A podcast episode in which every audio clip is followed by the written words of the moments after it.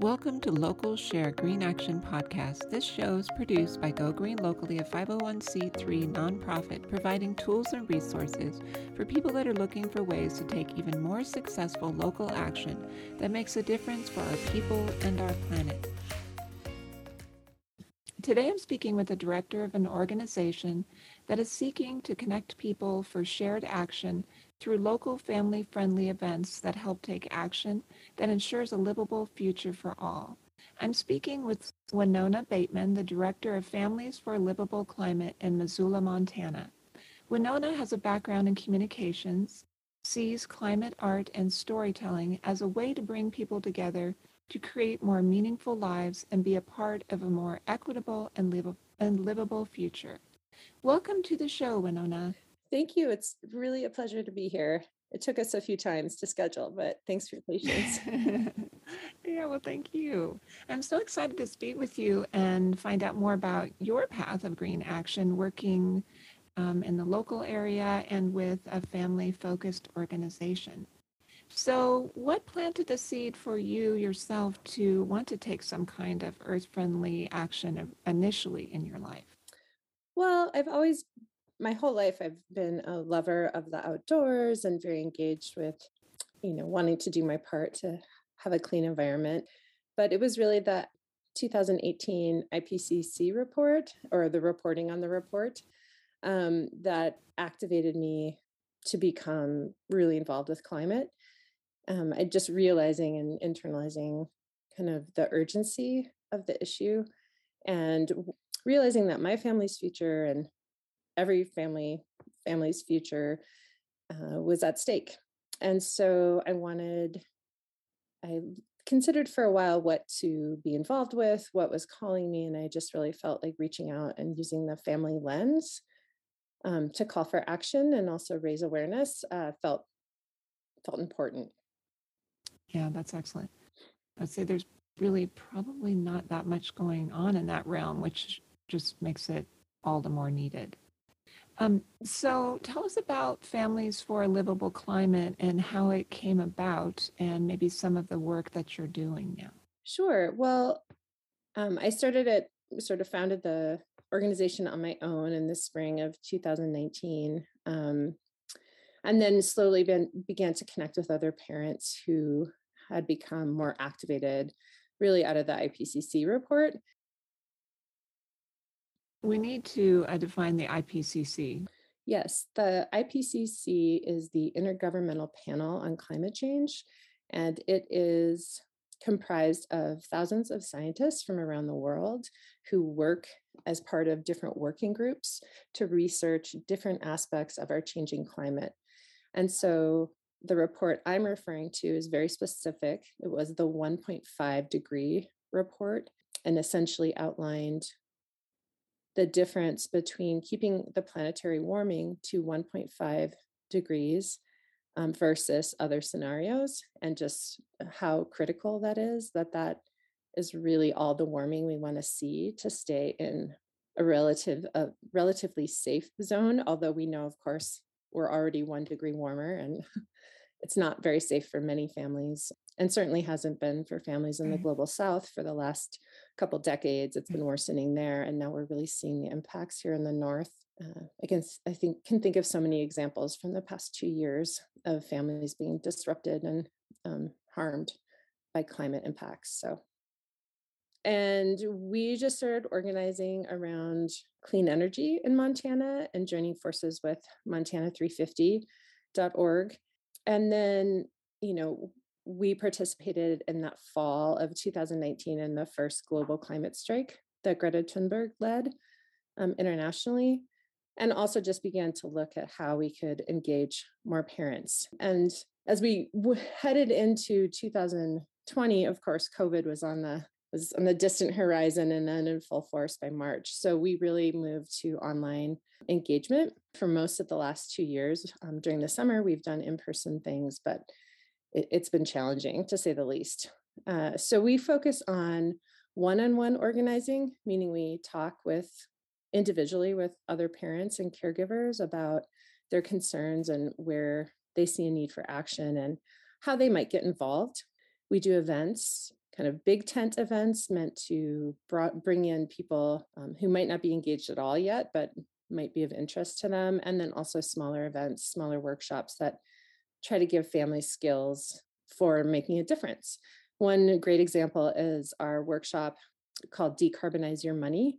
And it's an hour long workshop that we've done three times now.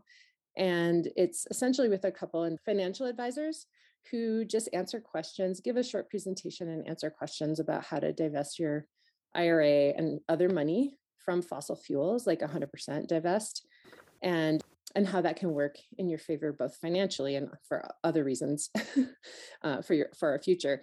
And in fact, I just spoke with the one of our main facilitators of that event the other day, and as a result of those three events, to his knowledge, $1.5 million have been moved out of fossil fuels by individ- by families, Montana families who've engaged with him. So that has been a really um, successful workshop to help people who have the resources to really make a big difference.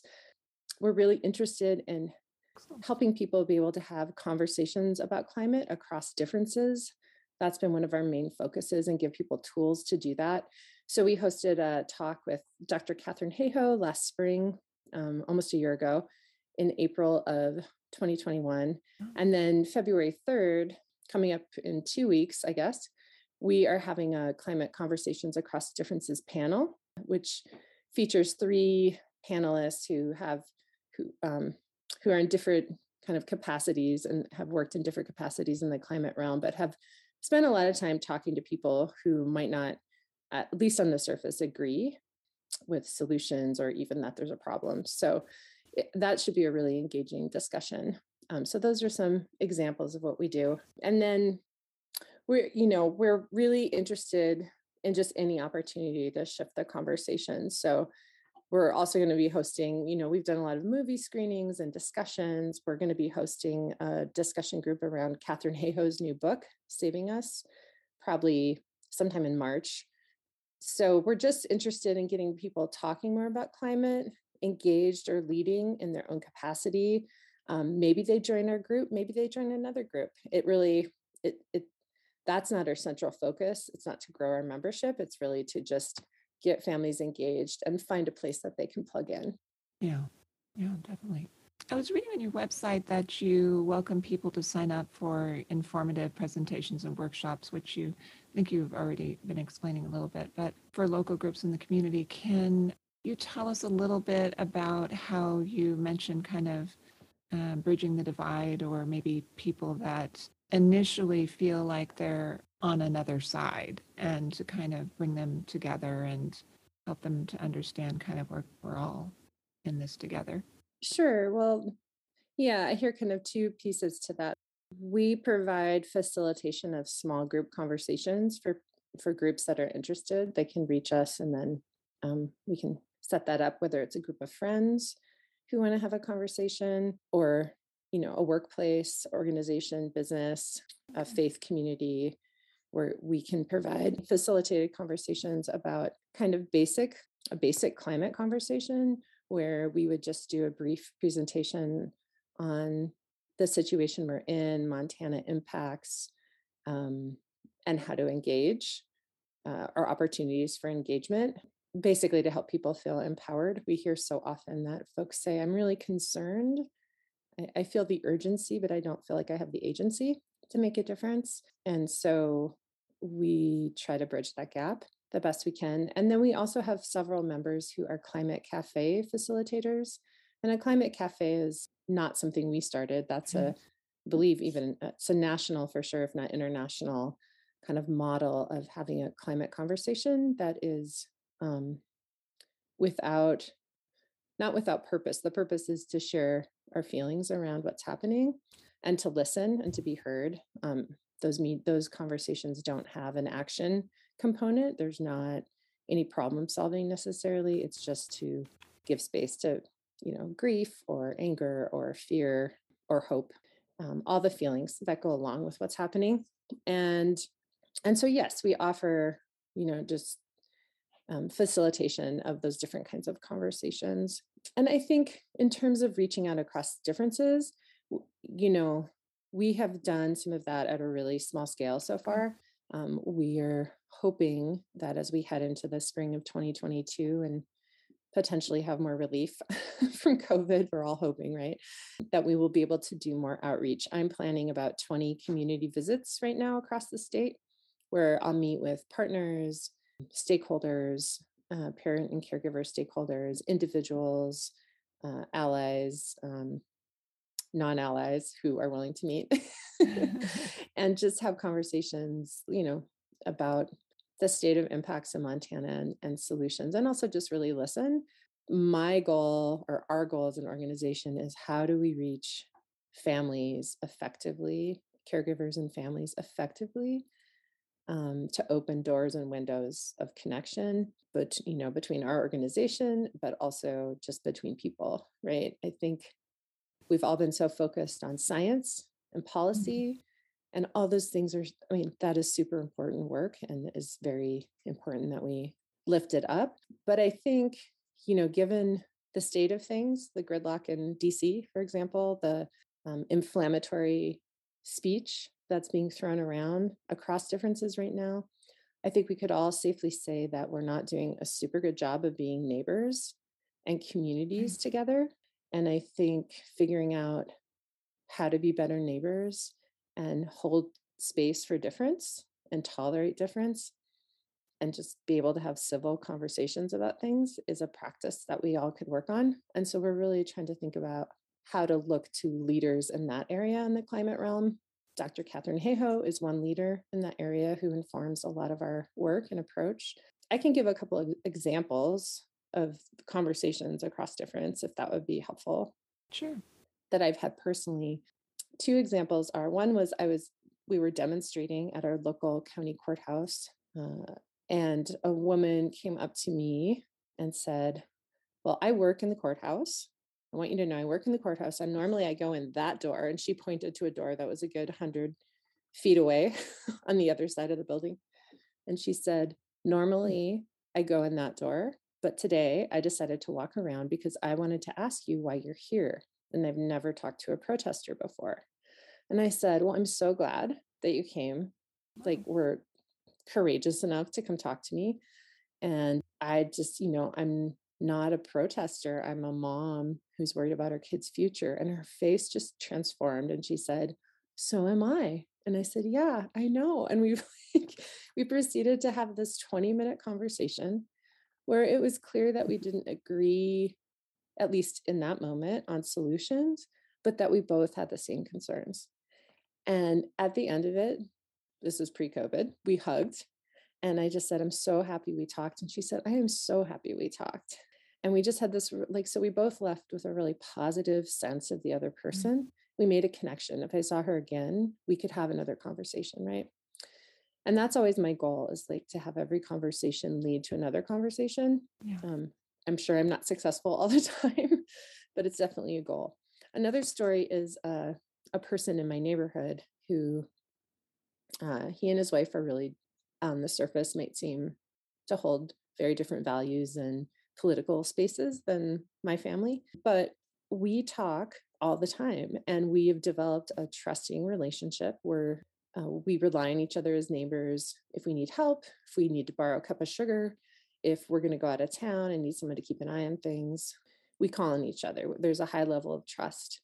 And he and his mm. wife both read all of my climate op-eds in the paper now. Nice. And before that was not something that was on their radar. Okay. And so we have conversations now from time to time about climate. I don't know that I'm changing, you know, their point of view holistically, but we're having civil conversations talking about changes that need to happen and exploring from time to time some of the solutions that resonate for both of us. And I would say that that is a win and that we need to empower as many people as possible to have those conversations. Yeah, in a time when we're, it appears we're so divided, it feels like we're more divided by corporations and propaganda and political parties and things that really aren't local.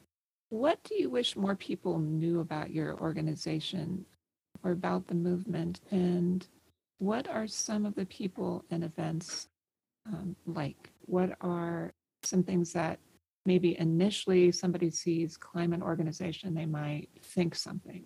What would you like them to think about and know about your organization?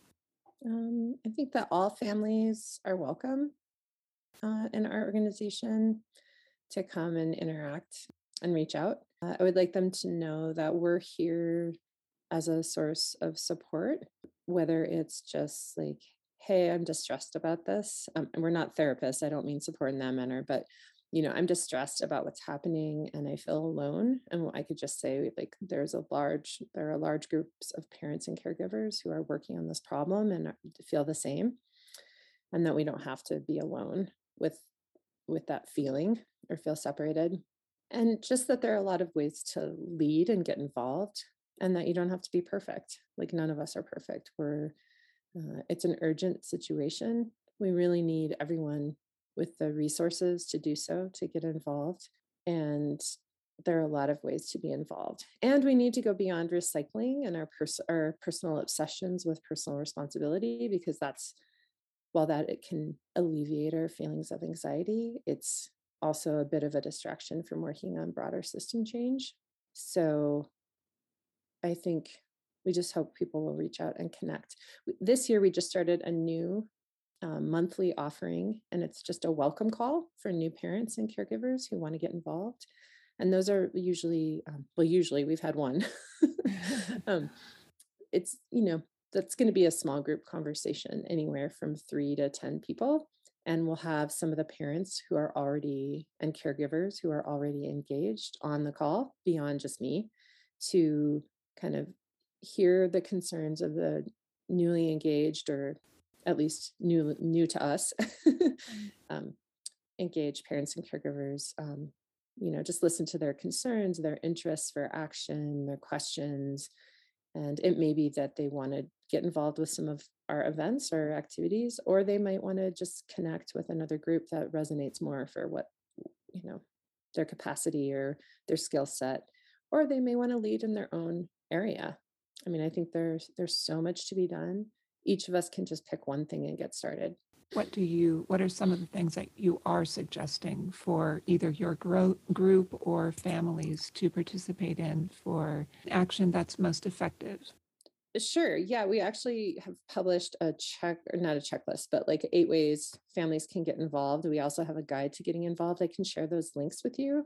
But essentially, of course, this is dependent on resources and access to time and money.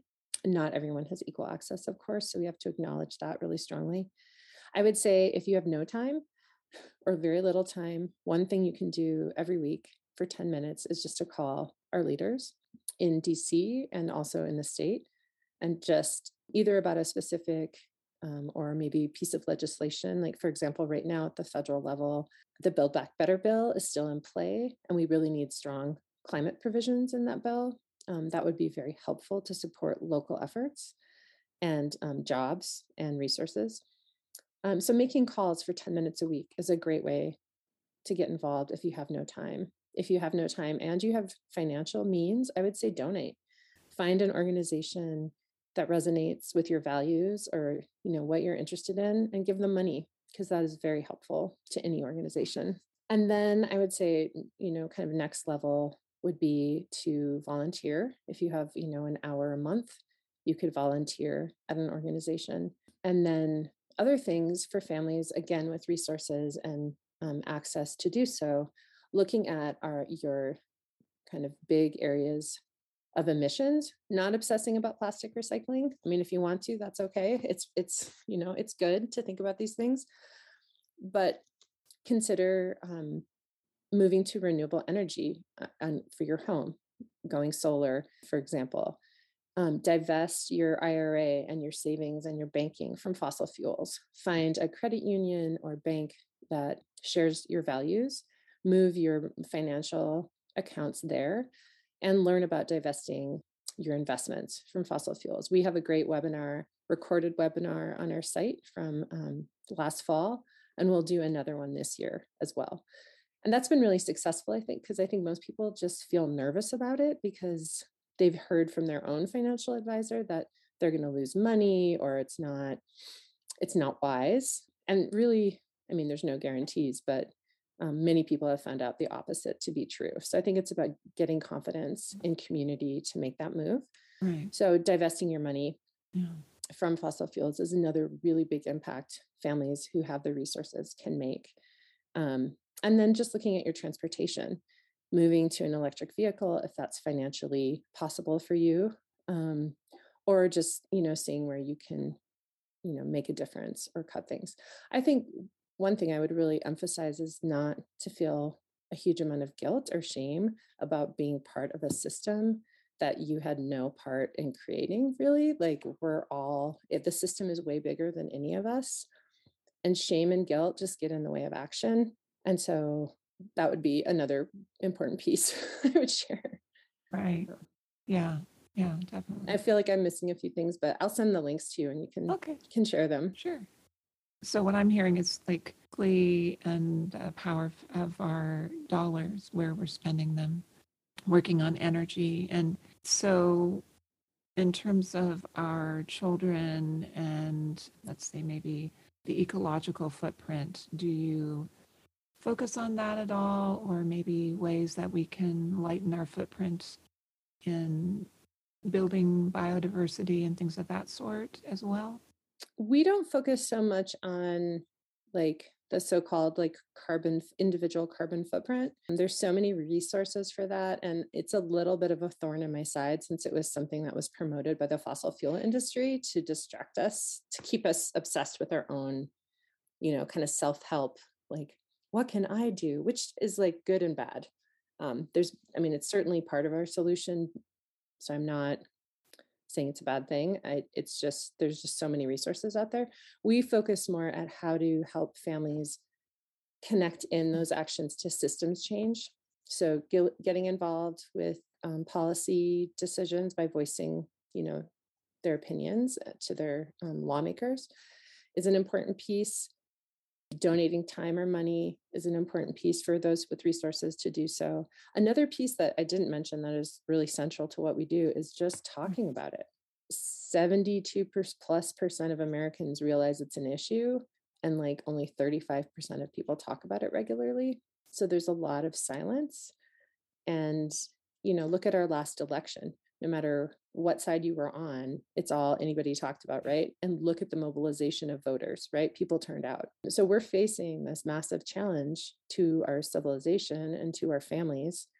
And we're not talking about it. And there's a lot of reasons that are very understandable for that. Right. Um, but I think, you know, reading Katharine Hayhoe's book or watching her 15 minute talk online or the talk we recorded with her or coming to our climate conversations across differences event eh, February 3rd or any other way entry point into it, you know, finding skills to talk to people who differ from you. And essentially it's, you know, enter the conversation talking about something you both care about, shared values, trying to make it relevant to them, meaning a local impact and, and highlighting, you know, I love skiing.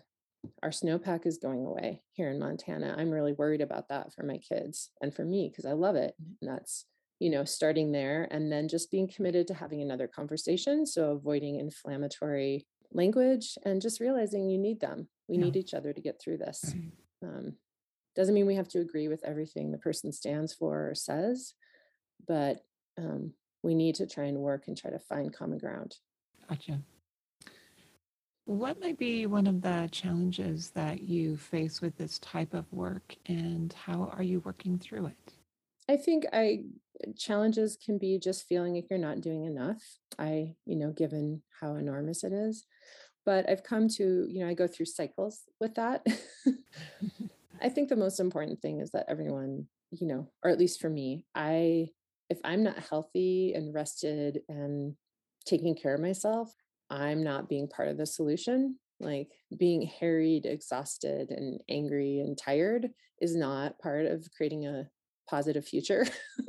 so I think just focusing on, you know, that our our own health, like and taking care of ourselves is just central to making the future we want.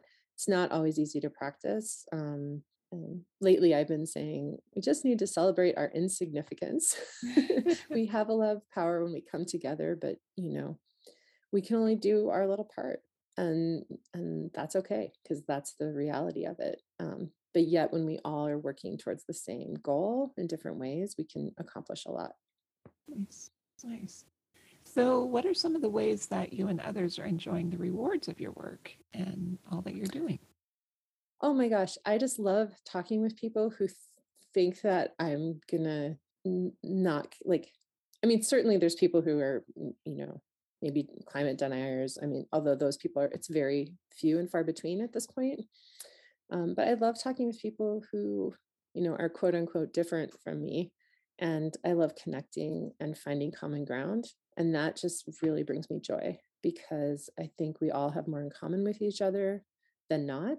And, you know, sharing some coffee. I don't know. I was raised by my grandparents. So I just am like, let's have a cup of coffee, visit, and find where we connect and um, and come back together again and have another conversation it really brings me joy and i wasn't always good at that and i'm sure i'm not always good at it now but it makes me happy to practice that and then when those connections happen it brings me just a lot of joy and hope did you find as a person that you developed more of a side of yourself to put yourself out there? So is that something that came to you naturally, the ability to put yourself out there? Or do you feel like you went through a process to get to that point where you were able to do that? Yeah, I pretty much am a full on introvert, like most of the time.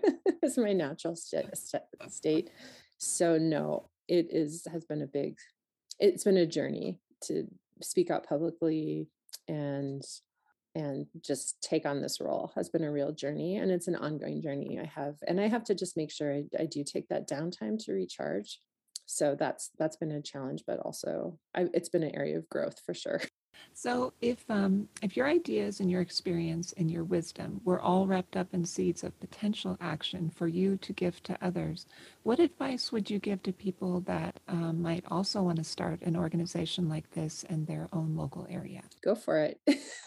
um, that's a really that's a huge. There's a lot of pieces in there. I would just say working from love and connection is a great place to start and it's not to say there aren't other approaches uh, or other pieces that are needed, but if you want to start a group like this, I think that's a good starting place. Nice. Nice. Um, so if you um, recommend maybe a source of a book, podcast, film, or video that has been particularly impactful in your work that you're doing, what would uh, what might be that that book be? I think you mentioned Dr. Um, Dr. Katharine Hayhoe's book. The book is called Saving Us, and it just came out this fall. So, but I've been following her work since the beginning of our work. Um, she has a very good TED Talk. Um, you can Google her and TED Talk, and it's it's short and very good. And it's about the first step to you know dealing with climate change is talking about it and out kind of lays out the reasons why. And her new book goes into detail on that. I also read early on, I believe the author's name is Thom Hartmann, and the book is the um, Last Hours of Ancient Sunlight. And it's uh, maybe not a go-to book, to, maybe not a place to start for everybody, but um, I think Saving Us is probably an easier entry point. Um, but that book was kind of instrumental in my thinking around the book ends in a very hopeful manner and just focuses on healing the human family and that that's where kind of my our community focus came from instead of like we're not i mean environment is of utmost concern to us but we're we don't consider ourselves an environmental group or a mm. community group and it's really about building community as a way towards climate action as opposed to focusing on the policy or other things you know those all being very important and we certainly support those things and through different actions but yeah so i felt i mean there's so much good reading out there um, i love katharine hayhoe though for the the entry point for like having conversations and and speaking up. I think it can give people a lot of confidence and um, a way to approach it that's not divisive. Um, so, if people would like to contact you and maybe learn more about your local events um, or connect with you more broadly in the work, um, how would you like them to contact you? Um, they can reach out through our website, livableclimate.org. we also have a story site that's just Montana Climate Stories. Uh, it's called montanaclimatestories.org, but it's mtclimatestories.org. So, yeah, I think our website is the best way. Um, my contacts, we have a contact form, uh, and I think my email is on there and even my phone number. So, so do you also work from the um, from the standpoint of like building your local community, or is it more like from the larger like city, state, and federal level? Yeah, we would certainly do a lot in our local community. We're based in Missoula. Um, we are focused on, um, we're aspirationally statewide in Montana, but that is going to, you know, that's a long road towards achieving that. Uh, this year, we're really focused on like doing community visits and con- making connections across Western Montana and a little bit into Central Montana. And one of the ways we're doing that is we have a magazine called The Changing Times, which is um, an intergenerational seasonal uh, publication that looks, it's just people responding to the changing times and what's happening. It's essays, art, poems from people, Montanans of all ages, uh, participate. And um, it's now being distributed in, I think, 17 communities in Western Montana, in Western Montana. And so we're definitely hoping to visit those communities in particular um, in the coming months and um, meet some of the people and listen about and collect more stories so yeah that's that's our focus and then we partner extensively with other statewide groups mm. local groups and then also groups that have state chapters like Moms Clean Air Force Montana um, but are like have a federal focus so we might partner with them on certain certain efforts well, thank you so much for all you're yeah. doing, um, just on behalf of your local area, but just on behalf of families and being an inspiration to to other families that might want to consider jumping aboard. Yeah, well, thank you for um, helping us highlight our work and, and taking time to have this conversation. It was really a pleasure. If you haven't yet visited your local Green Online Hub, then please visit gogreenlocally.org and check out the directories for events, groups, businesses, online resources, and local support listings for your area. If you find something is missing, then let us know or just log in and add it. These are community free sharing directories.